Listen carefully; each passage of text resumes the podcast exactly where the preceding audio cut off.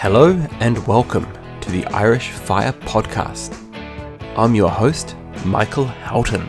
I'm an entrepreneur, investor, and financial independence enthusiast, sharing my financial freedom journey. Stay tuned and welcome aboard.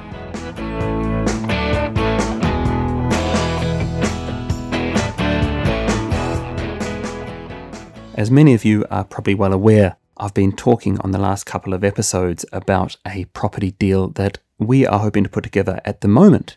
And I am pleased to inform that that looks like that deal is going to happen. And just a reminder that that is basically we have managed to use the equity from our home to buy a slightly bigger house and be able to then rent out our current house and bring positive cash flow in that way. I will be covering a very specific episode shortly to give details on exactly how we were able to put that deal together. But in the meantime, I was very fortunate and the timing was very good that I was able to speak with Gavin J. Gallagher, who has 25 years' experience as a property manager and developer. And he currently manages and owns the East Point Business Park in Dublin, but he's also worked on hundreds of property deals over the last 25 years. So, in many ways, me coming in there worrying about buy to lets was somewhat comical, but it really was a good interview, and he has provided a lot of great nuggets of information. There's a lot of great quotes in there that he actually mentions, and I think it's well worth listening to his advice. So, uh, without further ado, we will jump over to the interview. And if you do have any feedback, by all means, feel free to get in touch with me at michael at firepodcast.ie. So, Gavin, I am delighted to have you on the show. Thank you so much for coming on today. I guess if you wouldn't mind just starting by, I guess, giving a, a little bit of your background and how did you get involved and um, what are you doing these days? Yeah, I started out as an architect. Um, I qualified in 1997, and um, but I had actually I had gotten involved in property before that because my my father died when I was in college, and I was kind of forced to get involved in the family business. So I started at a kind of young age of 21 and um, got involved in partly in a family business. And then I started kind of basically set up my own architectural practice and started practicing. And there was a there was a kind of a watershed moment when I was working on a um, a project for a client as as my own boss, basically running a small architectural business. And um, I think I spent about nine months working on this project, burning the midnight oil, doing all this kind of work. And at the same time, I was doing a, a very small little investment in a in a site in Enniscrone in Sligo.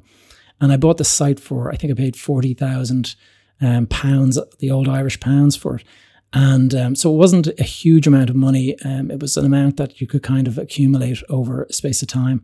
And when I went for planning permission, and I got four houses, planning for four houses on it. And then when I started speaking to builders, the builders actually turned around and just said, you know, we'd like to buy the site off you and we'll pay you 125,000.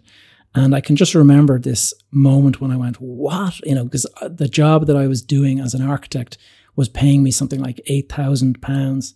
And suddenly, here in, in a space of a couple of months, this property transaction I was doing was bringing in, you know, almost a hundred thousand.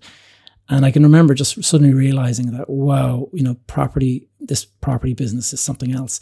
And so I kind of turned my attention pretty much full on into property investment and development at that stage. So I kind of got into it young um, because of that kind of experience. And, and it's really, it's I, I would say it served me well for a number of years, but then I made a couple of mistakes in the recession, and that cost me quite a lot. So I've kind of um, I suppose I have a bit of a roller coaster to to report in terms of my background and my career. And uh, I know that these days, I believe that you're with East Point in uh, in Dublin. So yeah, we the family business was a commercial sort of property company, and my dad, when he died, was the chairman, but his brother stepped into the role then afterwards, and I didn't really have a role other than just you know making sure that the family's investment was looked after, and and which is why I went off and I started my own business. But then what happened actually about six years into that is. Um, my uncle actually um, took his own life and it was a complete shocker. None of us kind of saw any signs of depression or anything like that. But suddenly, over the space of a, a few hours, I was thrown into the deep end and, and, had to become a director of, you know, full director of the company. And And then a month later, the CEO that was basically running all of the, the projects and stuff, he died of cancer. And um, he had he'd been fighting it for quite a while, uh, but you know nobody expected the suicide uh, of my of the chairman and then the death of the CEO in the space of about thirty days. And so myself and my two cousins, we basically joined forces and decided like we all had individual businesses and roles doing stuff elsewhere. And suddenly the three of us came together to kind of basically steady the ship. And um, so we were in the middle of a project called East Point, and at the time it was a very risky project because it was it was a large landfill site that was bought um, from the uh, local authority. In fact, it was partly bought from Dublin Port and then partly bought from Dublin City Council. It was, and basically it, it was it was an old tip that um, it had been a dump or a landfill site for for like 25 years and it had reached its fill and it had taken over, you know, a certain amount of the Tolka estuary. And we basically bought the land and had to kind of remediate it and then do a lot of stuff. But we decided to turn it into a business park. It would take a whole podcast to kind of explain that. But basically, now, today, 25 years later, I am the guy that's running the day to day operations here in the business park. And it's, it's grown to quite a large business park now with different investors involved and stuff. And we have 37 buildings. We have um, about 50 different corporate occupiers, including some large ones like Oracle and Google. And we have on a, on a kind of, well, before COVID 19, I should say, we, had, we would have had between eight and 9,000 people a day coming into the park. It's quite an amazing story about something that kind of, I guess, started from almost nothing in terms of it being landfill to to have the vision to uh, to put that together. So you know, fair play, well well done in that regard. Yeah, it's. I mean, it's a it's a team effort. Obviously, it's a, it was um, the original CEO and my father were chairman was chairman. They had sort of gone ahead and bought the land and started kind of the the initial plans, and they employed uh, Scott Tallon Walker architects to do the master plan. But there was there was a couple of years when we were scratching our heads, wondering like, what would we even build here? Because landfill kind of basically means straight away that you're not going to be building residential because there's all sorts of health and safety considerations. And then we started thinking, well, you know, Dublin Port is one big sort of warehouse, kind of uh, sh- lots of sheds and lots of uh, big oil storage tanks and stuff. And we thought, you know, I suppose we could just build another load of sheds and stuff and make it kind of light industrial. And then after that, there, we decided we actually looked at a project in the UK called Stockley Park, which just opened, and it was very similar, and uh, and it kind of inspired us to do something very similar. So it's it's basically highly landscaped, and there's over 1,700 trees in East Point, and uh, like ponds and lakes and all sorts. Of, so it's it's a beautiful place, and we're very proud of it, and, and we're still involved in the day to day running 25 years later because we just want to keep this place, uh, you know, in the way it was meant to be. I, I've seen other business parks around uh, Ireland that. Um, they just they d- didn't receive the care and attention and they kind of go they get a bit tired and you start to see people l- losing interest in being located there. So we want to keep the place as, as best as we can. Mm. and look I, th- I think one of the nice things that you've done gavin is and i know from watching some of your youtube videos is some of the best advice that i think you've given is you need to treat property like a business a lot of people go into property thinking, oh, yeah, it's going to be a nice passive investment, or I don't want to be too involved. And uh, I do know people who are landlords who, frankly, uh, that don't seem to, to give two hoots about their investment property. Is that the first thing that you would say to people is, look, this isn't going to be passive, or, or is there something even before then that they should be thinking about? I talk about the, I call them the six O's, and um, it starts with roadmap. And it's basically having an idea of what you want to do um, with your career and with your life and stuff. And that would, that would kind of dictate then the type of investor you're going to be. Because, as in my case, I was an architect, so I had some skills in the kind of uh, construction and design area. But there might be people that have absolutely no experience whatsoever in property or in any kind of aspect of construction and those guys just might be out of their depth. So perhaps passive investment is the best way to go about it. But I think if you have s- skills of a certain type that are maybe useful as a more active investor, and if you're a person who has maybe a network of friends and contacts that could be useful. So in my case, I, you know, I knew lots of architects, I knew lots of builders, I knew lots of different people from the professional side of the business. So for me, it wasn't difficult to get advice on, on deals and it wasn't difficult to make decisions because I did have people to kind of ask advice from. And that I think is part and parcel of it. I think if you go into it blind, uh, property can you can lose your shirt in this business.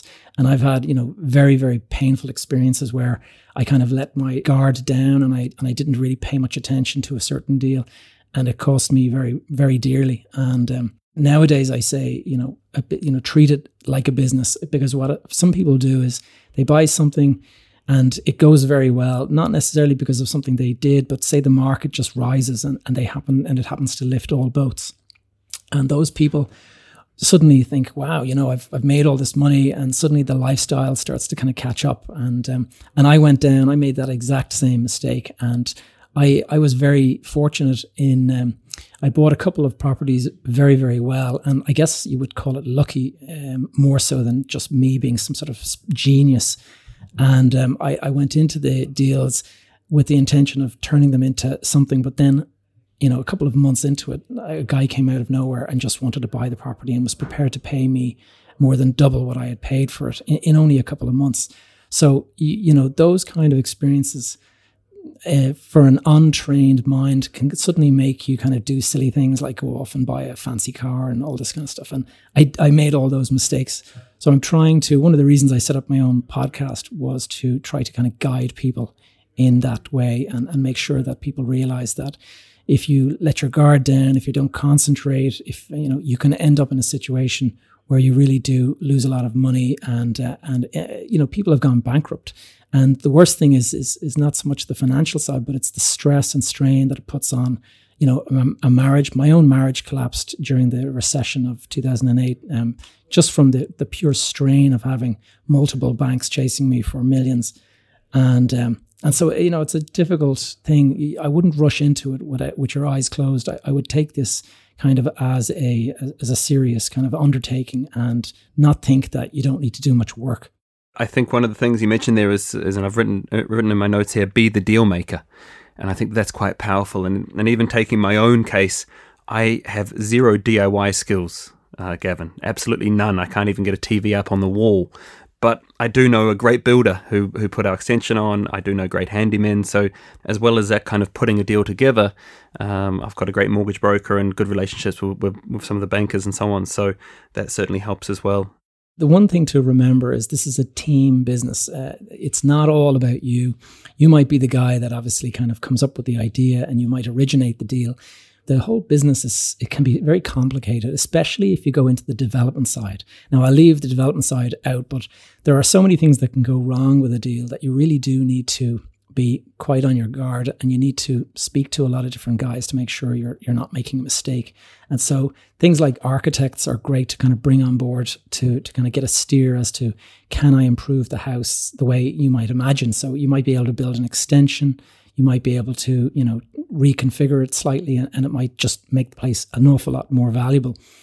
And then there's other things like knowing whether you have, you know, the zoning is supportive to allow you to sort of build, say, a second house on the in the garden or things like that.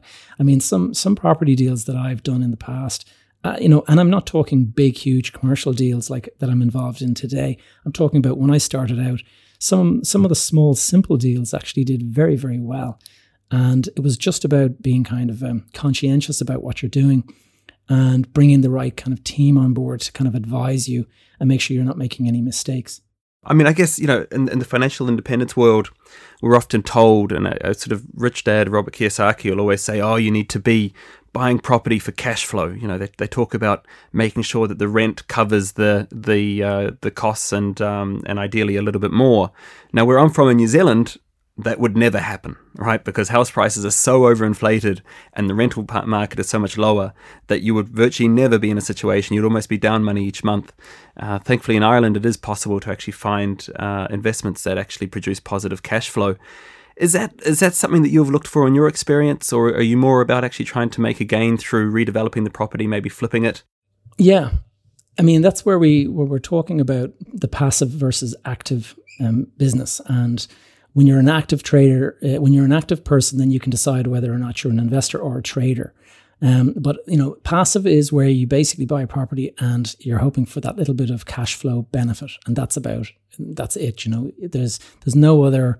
You're not talking about rolling up your sleeves and redesigning. You're buying it, and it sort of stands to make you a certain amount every month, and that's you know, and that's that's a respectable thing to do, and a lot of people go ahead and do that. But the stuff that I'm more interested in is you know rolling up my sleeves, taking a, a sort of fresh look at the property, and say, right, if I replace that kitchen and if I extend that rear room and if I build that extra bedroom, what will the property be worth? And that is a, you know, there's a lot more involved in that. And I guess there's a greater degree of risk, but you can actually add, you know, 20, 30, 40% to the value of the property. So what that allows you to do then is you can either rent it or you can sell it. Obviously, if you sell it, you know, you, you take cash out and you got to pay some tax on it. Um, if it's your own personal private residence, then you can avoid that tax bit. So I know a lot of people that did that and they, um, they spent a lot of time kind of just moving from house to house to house and kept on renovating. And so they never paid any tax, which I think, I mean, you've obviously got to speak to your accountant and see what's a respectable number of times to do that before people start questioning it. But there's um, when you're getting into the business of, I mean, it's you know a lot of people just go by the by the name B or or or you know the BRRRR method, and it's you know to buy it, to refurbish, and then to or, or to redecorate and then to rent and then to refinance. And that means that you can take out uh, a chunk of equity. You've added say you know 30% to the value of the property. Now you can take back your original equity that you put in so your deposit or whatever you can release that back to yourself and you can go out and you can do it a second time. So now you have one rental property but you've created the income or the capital gain to go and start again. And if you do that in a sensible way, you can actually end up with multiple properties over a couple of years that are all paying you rent and slowly but surely, you know, growing in value. And I would say that they're kind of washing their face in terms of cash flow. You always need to be careful that, you know, ignoring the fact that interest rates might rise at some stage in the future. And so that was something that actually caught me out is that um, I, I, I, you know, I basically had the property at, at a stage where it was exactly washing its face, but we were in a very low interest rate period. And then it started to creep up and it got to the point where I was having to kind of put money in every month and it started to get painful. And I, I, I sort of resolved after that never to kind of leave it so tight that that was a risk. I think it's a good strategy to have. And you just have to be careful that you don't use the profits from the equity release um, into your hand, you don't misuse those because a lot of people think, okay, I've got 50 grand sitting here. What am I going to do with it? You know, and you let uh, one of the things I talk about as as your your downfall in the property business will be brought about by one of three E's: your ego, your emotions, or the economy. And um, your ego is uh, the one thing that really damaged me was just my ego. And i would see friends of mine driving a certain type of car and i'd be thinking wow i can afford that you know and i'd go off and i'd take an equity release and i'd buy myself that fancy car. And that kind of thing is a slippery slope because you don't realize but you're basically you're you're taking payment that is really not due for a couple of years and you're and you're pulling it forward. So i call that um, you know premature reward or um, it's basically not having the patience and discipline to wait it out, but you, you want the payment right now. You want the gratification right now. And so premature gratification is a big risk in this business because if if you've managed to do that nice big equity release, sometimes people sort of say, okay, now I can go and splurge on myself rather than reinvest it and put it back in and recycle the capital. Yeah, very much so. And I, I think that the way you probably need to be looking at this is reuse that capital to to buy more property and try and live off the cash flow, I guess, that you ultimately generate from either the rental return or maybe that windfall if you do sell a property then and make sure that you're you're constantly reinvesting that capital by the sounds of it. So yeah, I, I guess I wouldn't mind exploring a little bit more about how you kind of go about some of these deals because I do get quite a lot of questions from people, and I know that uh, on some of the financial um, channels that we do have, that we're often sharing potential development projects. And truth be told, most of the most of us don't really have the expertise to even know what a good deal is or not. And I know that through various websites like uh, BidX1, for example, you might often see what looks like a really, really good deal, um, but often you don't know sort of what's behind the scenes. And I guess sometimes it can be hard in Ireland as well because the house might be 100 years old or the, the property might be 100 years old and you don't really know what you're going in, in for. I mean, is there any solid advice that you could give on somebody that's maybe seeing a potential development uh, project on what they should be looking for, particularly if they don't necessarily have uh, the expertise that, that like the likes of yourself has being an architect? Yeah, well, I mean, the first thing I would say is um, is, is thread carefully. That um, the first, if you if it's if you're going to do your first deal, you want to make sure it's a good experience and that you don't, you know, um, misstep, and then that'll be it. You'll be out of the game, and you won't want to go back. And um, like most people who have a bad experience, that's the last time they do it. So it's a great business, and can, you can make a very good return, and you can you can add to your financial freedom and your independence very easily if you just thread carefully and if you know, like the first thing to remember is that the market is cyclical. So there is going to be ups and downs, and you a lot of people cannot avoid the moment where it turns down. You might be halfway through a construction project and suddenly the market has turned down, and you have to finish the project before you're going to be able to sell or do anything. So you always have to assume that there's a risk that your your the market could fall. So if you build a little bit of that um, into your business model, and you kind of say, okay, let's have a look at the three different outcomes. There's there's the very optimistic outcome that everything goes perfectly according to plan, and I end up making this nice bit of wedge. And then there's the other side where the builder gets it wrong, or we find dry rot in the house, or we do something uh, wrong with, and, and the timing goes out or the market changes and you, you, kind of you have to be very wary of the fact that things can go wrong in any kind of construction project or you buy an old house. I mean, first thing is, as I mentioned, the team is, is important. If you can assemble a couple of guys around you, that um, sometimes the best way to do it is actually to do it as a team, is to kind of have partners and, and go in and, and buy things together. So if you've got weaknesses. I mean, if you're a person that doesn't have the first clue about anything to do with construction and stuff like that, but you're good at the financial side and you understand how, you know, banks work and all that, well, then maybe the thing to do is to team up with a builder or somebody who, who can fill in and be complementary to the other side. Now, obviously, you can do it all by yourself as well, but then you need to find that builder who's going to guide you. Buying an old house can be difficult. I mean, a hundred years old, yes, you're certainly going to start getting into trouble. I I've bought an old period house, and um, I I had a house on the Grand Canal, and it was a beautiful old house, like built in the 1840s or something like that. And I wanted to turn it into kind of a, a residential property, you know, so somebody could live right in the center of town. And I thought it would be a fantastic property as a rental property for you know sort of somebody working for Google or something like that. And I bought it, and then I realized, sort of, when I was into the project, that you can't even paint the walls of the property without planning permission because it's a protected structure under the heritage rules. And when you get into that, you suddenly realize, God, you know this. And I had to go and get an archaeologist involved who had to do a big report, and that costs a couple of thousand. And it took months of extra time. And and then there's all these rules around health and safety. And, and so you just, you do need to thread carefully. And I would say, don't be overly ambitious in your first deal. Uh, go for something a little bit easier. A lot of people try to complicate things and try to do something that's particularly difficult uh, for their first deal. And there's so many moving parts that you just have to, I, I would sort of caution people to kind of go for something a little bit easier just to kind of wet your teeth get yourself into the market um, with a deal, learn how it works. I would suggest that people stay local to where they're from so that they have some of the local knowledge and stuff that if you know I went and I've bought property abroad in New York and Spain and all these places and there's there's a whole learning curve that it's like starting again when you go abroad. Whereas if you buy in an area that you've grown up in or near to where you've grown up in, you kind of know a lot of the story and the history, and you can you, you also have a good chance of knowing people that live nearby. So you can have some sort of inside knowledge, and that's very helpful.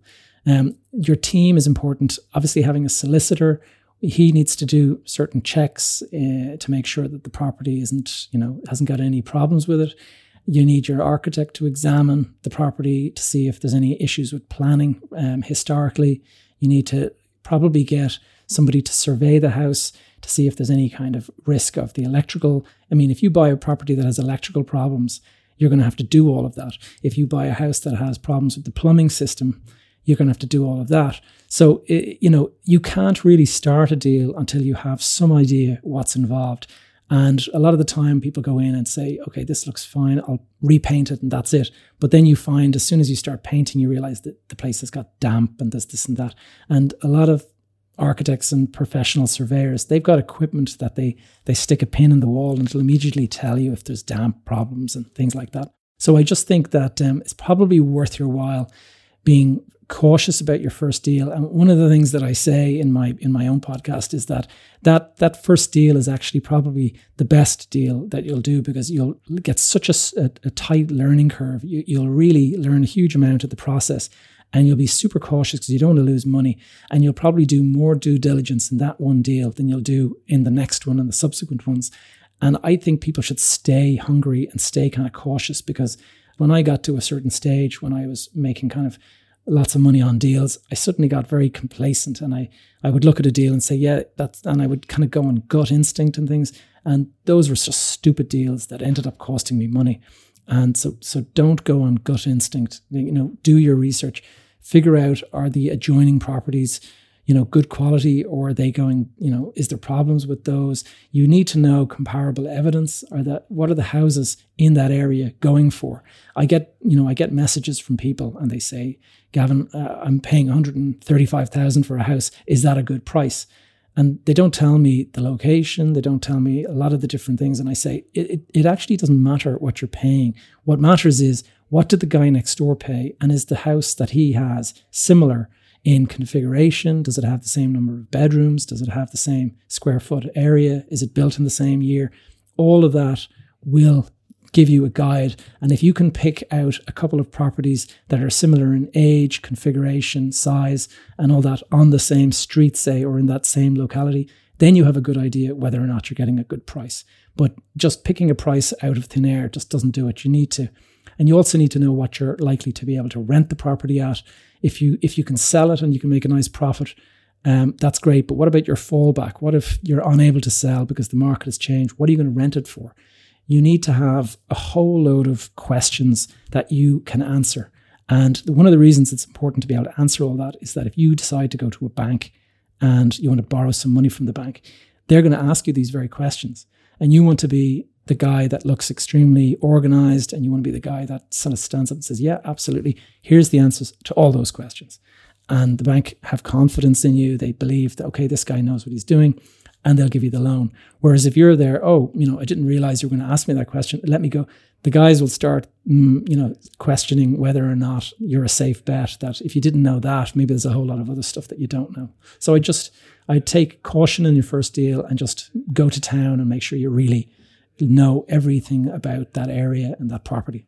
I guess speaking of the banks, that's one of the questions I had for you. And uh, obviously, we've been doing that ourselves recently uh, when we managed to put our deal together uh, ourselves at, from our end. But uh, I mean, the banks are, frankly speaking, a nightmare. Is there is there anything, any advice that you would give to people? I think it's fair to say that you need to you need to kind of lead the banks a little bit and, and make sure that your numbers are good and you know you, you follow their rules and, and learn their rules. Uh, it's, I guess something that we did. Uh, we unfortunately I'm self-employed, so we don't fit the normal bucket, so so to speak, and that becomes you know very very, very difficult. And thankfully we, we found a very good mortgage broker that was able to make it work for us. But um, is there any sort of solid advice you'd give to I guess I guess the average investor just trying to to get going when it comes to trying to get your finances in order to to make this happen? The best thing is, is to start the process uh, with a couple of dry runs. And by that, I mean just get to know what the bank's requirements are. If you found the perfect property and you want to go and buy it right away and you've got, you know, so many weeks until it's, it's going to be sold, and then you're only starting the conversation with the bank at that point, you're already way behind. Um, you know, you've got guys that have a, you know, a good relationship with their bank manager and the bank manager is confident in them and for them it's just a phone call. I mean some of the some of the best deals that i did in my career i, I basically picked up the phone and said look i need to borrow a million um, tomorrow. Is that okay? And they just say okay fine you've got it. And that was because i had spent several years doing projects with them I, I had you know i had paid off loans that i had borrowed and so you get to that point where they have real confidence in you, and they uh, obviously it was a different time as well. You know, they were they were throwing the money out the door, shoveling it out the door like there was no tomorrow. But it was based on confidence in your reputation for doing what you said, and if you if you're going to the bank for the very first time, you can expect a lot of pushback, a lot of questions, a lot of answering, you know, documentation, and it could just take weeks for that to take place. So I wouldn't wait until you found the deal, until you do that. I would start investigating that now. Go in, meet your bank, talk to them about the rules and regulations. Um, you know, what would you expect? How much could I be expected to borrow? What is the size of the deposit I'll be expected? And what is the kind of information that you're going to be looking for? And if you can meet that same guy again and again and again, uh, it'll get to the point where you you build up a bit of a rapport with them, and the guy sees that you know you've grown, you understand an awful lot more now, and yes, I think you're ready, you know, to borrow the money, and then you bring him a great deal that ticks all the boxes, and then you shouldn't have as much difficulty then. But you know, certainly COVID 19 now is going to add an element of uh, difficulty to it because everyone's just that little bit more nervous now at the moment. No, that's that's great advice, and uh, I, I, guess some of the, one of the experiences that we had was that they seem to like to see this kind of regular savings just put into a almost put into a bank account or a savings account the same day each month, the same amount, and they seem to want twelve months of uh, of records for that. And you know, being self-employed, I would often have money going into the company as a as a capital because the company needed it, and then coming out and so on. There was no regularity and that made it very, very difficult. Thankfully, the uh, bank we went with were happy to use my voluntary pension contributions as, as a sign of regular savings. But had it not been for that, you know, it was something where we did have savings, but we just didn't make them regular enough. So it's kind of playing by their rules and just knowing that from day one. And that that, that could be a 12 month process if they want to see 12 months worth of um, worth of savings. So you know, starting on that today rather than waiting to, till you've got the deal is, is I think great. And I think that that concept of going through for a dry run is is quite a good one because then you're kind of sitting down and you know you, you are coming up with a number of something you'd want to buy and just seeing what you actually need. And you know when they when they say no at least you can ask them then well what do i need to do to get a yes? You know and then come back and they, and they will usually typically say i suspect they'll probably say come back in six months time and and try again. So um, well the other thing to remember is that you know if you're going to go out if you want to be an active property investor or developer or whatever you know, the, you don't. The first deal you come across is not the one that you're going to secure. Is not the one that's necessarily the best one. I would be looking at deals all the time. I mean, constantly. And you get to the point you might look at a hundred deals and you might end up doing three of them, um, because you'll look at a hundred deals, maybe only twenty of them are any good. Um, but by looking at 100, you now understand that, okay, the value, this value, this represents value. And I know that because I've looked at these other 80 deals that didn't represent value. The more, the more you look at, the more the good deals stand out. And you start to see patterns and you say, okay, yeah, I like, I like how this deal is looking. It's far better than the previous few that we looked at. And then you've got to understand that you're not alone in the market. There will be other competitive bidders trying to get this property. And so that's the next hurdle you've got to cross. You found the property, you've sifted through all the ones that aren't particularly good. Now you've got to go and actually competitively bid against somebody else. And that's where your banking relationship is so important because if that guy that you're bidding against has already done all of that work with the bank, he's going to have the loan straight away. Whereas you might have to go and make an offer subject to finance or something like that, which just adds that element of uncertainty. And the person who's, you, you might even be offering more money, but if it's subject to finance, there's no certainty there. Whereas the guy that's offering a little bit less is able to give him the guarantee that no, cash is, I've got the cash ready and the bank is here, you know, um, with a letter saying that your, your loan is approved or whatever. That gives you that little bit of advantage. I guess talk about that process a little bit because you know dealing with auctioneers and so on, it's quite a stressful a stressful thing. And you know we we managed to in, in the deal that we managed to do, and I guess similar to yourself, Gavin. I mean, we looked at so many deals. Uh, and you know had so many kind of run-ins with auctioneers and just found some of the auctioneers frankly speaking were you know bordering on lying to us about some of the, the properties that we were looking at how do you kind of is there any advice that you would give when dealing with an auctioneer around kind of sussing them out? And i know some people will often say oh you know has some tips and tricks around putting an offer in. Um, yeah, is, is, there anything that you would do as kind of a safety bet or, or any advice you'd have there? There's a lot of different types of people out there and it takes a while until you figure it out.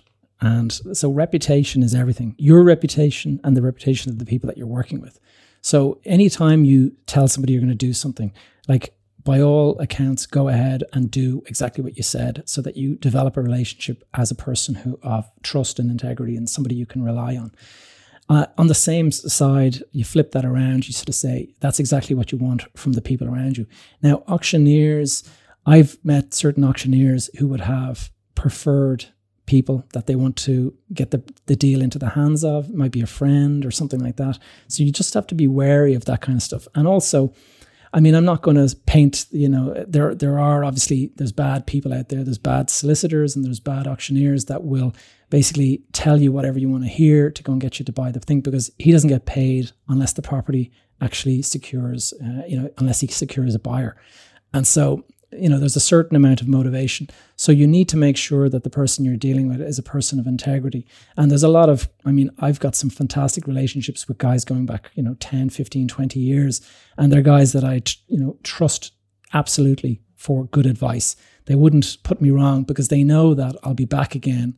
And when i come back again i will um i i'll basically give him another deal and I'll give him another transaction. We'll do something else together. So if he tells me this is not the one for you, Gavin, then I'll take his advice on that because I know that he has my best interests. Now, you don't always have that with a complete stranger for the first time. So it's important that you get to know. And, and like we said about having a dry run, if you're in a situation where you've done this a couple of times, if you if you're going out looking at 100 deals, you're obviously going to meet the same auctioneer several times and you're going to end up in a situation where the guy is bring you know you'll see from the pattern of the deals that you're looking at that this particular guy is bringing me a lot of good quality stuff this other individual is bringing me a lot of crappy stuff that he's been unable to sell to other people and so he's kind of offloading it on me to be honest, that's wonderful advice. And uh, I, I, like what you mentioned there about the reputation, because I think sometimes we forget, and I, I think I've probably made this mistake, that exactly that, that you're going to bump into these auctioneers time and time again, and particularly if you're going back and forward and, and you're looking at 100 deals and so on. And so there's no point kind of um, yeah, burning the bridge on one deal and then having to, uh, you know, another listing comes up and you go, oh gosh, I wouldn't mind having a look at that. Oh gosh, look who the auctioneer is. You know, do I have to deal with that guy again? So, you know, you're, you're only as good as your last deal and how you behaved in the last transaction. And if, you know, a lot of people, I have a, an acquaintance who, who bought a property years ago and then he decided to sell it and he agreed to sell it to me and then he changed his mind and sold it to somebody else because they were offering more. So, but there was all of this messing where he you know he didn't want to tell me that he had got a better price and he was making all these excuses and it eventually comes out and you and you, you know it does burn that bridge and you suddenly realize hmm okay that guy you know can't really trust him too well. So there you know you do have to thread carefully. Anytime there's money involved you got to understand that money pressure makes people do things that is not necessarily you know what they would like to do, but they're kind of forced to do it.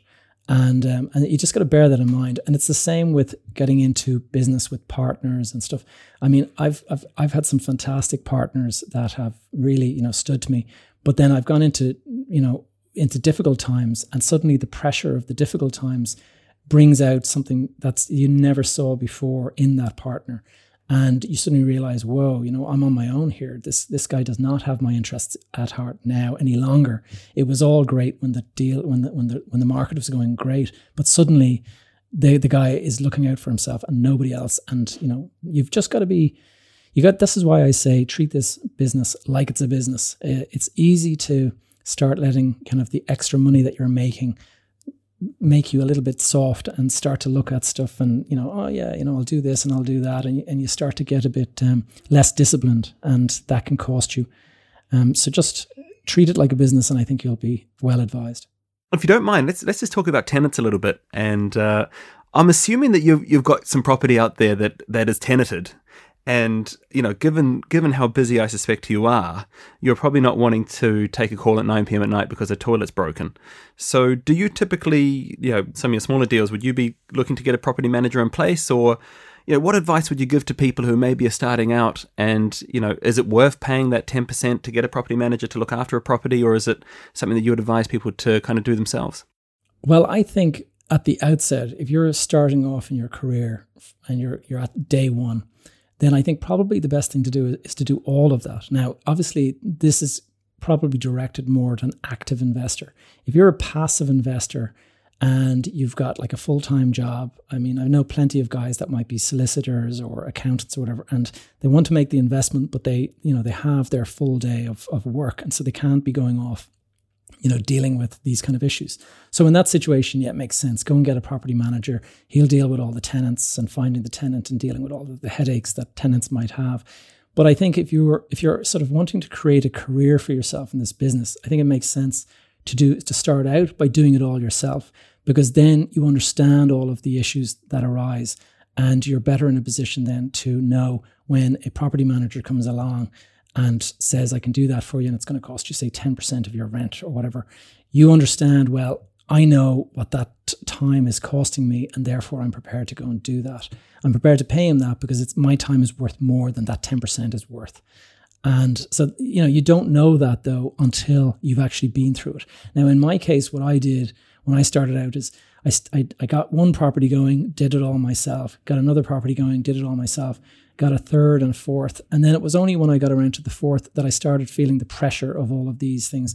And what I actually did was I hired a um, a personal assistant, and that personal assistant then suddenly started to take over some of that extra stress and, and extra strain, and that freed me up to go and look for more deals and to go out and, and, and add value to other properties. So, you know, it gets to that point where whether this assistant is somebody that can kind of come in and work actually staffed for you, or maybe you just go to a property estate management company and you sort of say to them, look, I'd like to give you these five properties, give me a deal on, you know, the management of all five of those and look after everything. And I just, I only want to hear from, when, you know, when, when there's a new tenant to be decided upon. Um, because tenants are, I mean, I've had a tenant in a property for 18 years and paid the rent absolutely religiously for 18 years. That's the perfect situation. He hardly ever called me. When he called me, it was because the dishwasher was broken and he wanted a new one. And I would organize that. I'd actually tell him, go and buy the new one, get it organized yourself, and I'll just, and you can just deduct it from the rent that you're paying me. And it was self managed basically. And in the end, over 18 years, he paid me two and a half times more than the value of that property in rent. So he had actually paid for my house two and a half times. And um, that was just the perfect deal. Now, I've had other situations where tenants have stopped paying rent, and when you ring them up, they give you this sort of sob story. But the reality is, is that they were, they, you know, they were using the rent for other stuff. And I ended up going in to kind of have a talk with them, and suddenly find that they've left the property and they left it in a terrible state. And you know, so you do have to vet your tenants very well don't overlook the fact that, you know, go and check out if he has a previous history with other landlords, talk to that other landlord, try to find out. Also, just a little tip bear in mind that the landlord that the previous person had might be only delighted that they got rid of them and they you know they might not want to say something that would actually cause them to kind of not get rid of them. So you do need to, you know, ask the right question and say, you know, would you be happy for this guy to rent from you again and things like that, just to make sure that you're dealing with the right person. And also, COVID 19 has obviously added a whole layer of, of kind of concern because you've got jobs now that people can lose and you've got people being furloughed. And so you just have to be a little bit more careful. One of the reasons that I got into commercial property is because with commercial property, well, depending on the, the size of it and stuff, but usually it's four checks a year paid in advance. And that is the sum total of your involvement. And they're responsible for insuring and repairing the property. So you don't have any um, work to do on it. And so that is one of the reasons why commercial makes a lot of sense. Now, it has its drawbacks as well, but it, it can be far less hands on in, in that kind of context. So look, I've got one last question for you before uh, before we wrap up, and it's just on, I guess, on, on social housing and social housing in- initiatives and things like that. And uh, I know that, uh, for example, the Limerick City Council will often uh, advertise a deal or, or, where you can get, you know, they will fill the tenant for you and manage the property for you. Have you got any thoughts? I've, I've had both good and, and bad experiences from that from from listeners on the show sort of reach out to me. Is that ever something that you've actually explored yourself, or would you have any advice on it as to why you should or shouldn't do it? Well, I have some friends doing it. I haven't done it myself personally, so I'm probably not the best person to ask. But uh, two of my friends have done some great deals with the local authority, and they've they've basically agreed. They bought the pro- they bought a property or a piece of land and they did all of the stuff that they needed to do to get into a position where the local authority agreed to rent the property from them. and they would put social, um, they would basically put people from a housing list into the property. And you're not dealing with the tenant, you're dealing with the, the local authority a lot of the time. So they pay you this lump sum for all of the, the properties that, um, that you're renting to them. And so that's been very lucrative. Um, two of my friends did very well doing that. So, uh, but uh, personally, it's not something that I've gone down. I, since I got into commercial property, I didn't really look at that. So I guess I'm not really the best person to ask. No, thank, look, thanks, Gavin. Look, I just wanted to pick your brain on it because I do get a few questions on it. So, um, yeah, thank you for for sharing that. So, yeah, I mean, look, thank you so much. This, this has been fantastic, Gavin. You've, you've really given some some great advice. And uh, look, let's take the time to talk a little bit about about your own podcast that I know you've only just started recently. So, do you want to share a little bit about uh, what the podcast is and uh, and how you can find it? Sure, yeah. Well, it's called Behind the Facade, and it's it's. I think I just uploaded the twelfth episode, so we've been twelve weeks going, and uh, it's going quite well. I'm getting some great feedback. I focus on the mental game or the the whole mindset and behaviors that you need to succeed in the business. A lot of people go into kind of local issues and specifics, and that means that it's only really uh, you know relevant to people living in that particular area and what I want is something that deals with the kind of universal truths of real estate investing or property investing and and development. And so I go through, you know, the various lessons I've learned over my career. I've started bringing some guests on board now. In the next week or two, you'll start seeing guests. But the idea is um, is less about specific locations and more about universal. You know, um, how should you sort of think about certain deals? How should you structure your deals? And and the kind of universal stuff that you could use in Australia, that you could use in the US. It's not about you know Ireland specifically, although most of my advice is from Irish um, from Irish investment. But I have invested in the US. I've invested in Spain. I've built property in the Middle East. And, uh, and I also started to deal in Africa, believe it or not. So I have a, a fairly wide experience around the place. And um, so I try to bring some of that to the podcast. So that's behind the facade. Yeah, look, I, th- I think it's wonderful to, to see this happening in, in Ireland is is just so great. And uh, look, I know from the feedback from my own show that uh, Irish listeners are desperate for, for Irish based content. So I am more than happy to be linking to that in the show notes. And I hope that uh, a lot of the listeners will go and check it out because I think it's well worth it. Um, Gavin, really, honestly, uh, it's just been it's just been great. You've, you've given some great stuff, and I just think it's wonderful as well just to to see this happening in Ireland. The fact that you've made you've you've, you've made a success out of yourself from doing this for 25 years. And uh, look, well done on everything you've done. And I know it's been it's had a, it's been a bit of a roller coaster at times, but uh, you know it sounds to me like you've stood the test of time and uh, you know fair play. Thanks very much, Michael. It's been a pleasure, and uh, good luck with your podcast too. Excellent. Thank you so much. Cheers, Gavin. I hope you enjoyed today's episode. If you're a big fan of the show, why not become an Irish Fire Podcast member for free? Members receive access to inside information that isn't shared on the podcast, as well as regular updates such as the monthly newsletter. To become a member, visit www.firepodcast.ie.